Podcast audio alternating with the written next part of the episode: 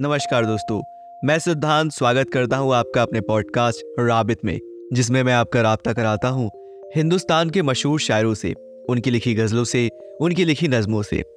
मेरे सारे लिसनर्स को और उर्दू अदब के फैंस को, मेरी तरफ़ से जश्न आज़ादी, स्वतंत्रता दिवस की हार्दिक शुभकामनाएँ। हमारे आज के शायर हैं सचिन देव वर्मा, और आज़ादी के इस महोत्सव पर मैं लाया हूँ उनकी लिखी एक नज्म, जिसका नाम है जश्न आज़ादी। Rabbit, rabbit, with Siddhant, Siddhant,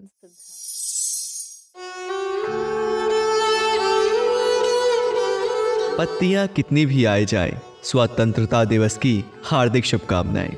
देश का कोई भी गली कूचा रहे तिरंगा हमेशा सबसे ऊँचा रहे। तिरंगे में केसरिया सफ़ेद हरा रंग है। तिरंगे के रंग हमारे देश के अंग हैं।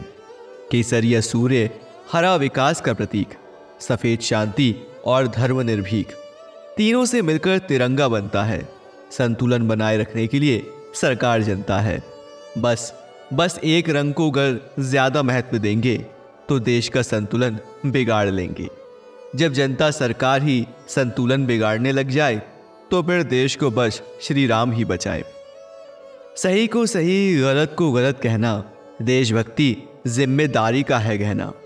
यदि हम अनैतिक को अनैतिक ना कह पाए तो इससे अच्छा है कि हम गूँगे हो जाए। आइए कोशिश करें कि जिम्मेदार बने।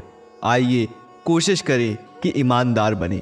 देश जिंदाबाद ही रहेगा, अगर हम जिम्मेदार न बने। देश जिंदाबाद ही रहेगा, अगर हम ईमानदार न बने। देश जिंदाबाद ही रहेगा, अगर हम कुछ भी ना बने। अगर कुछ भी ना कर सके तो बस इतना करें। हम मानवता के विरुद्ध कभी हथियार ना बने। विपत्तियाँ कितनी भी आए जाएँ, स्वतंत्रता दिवस की हार्दिक शुभकामनाएँ।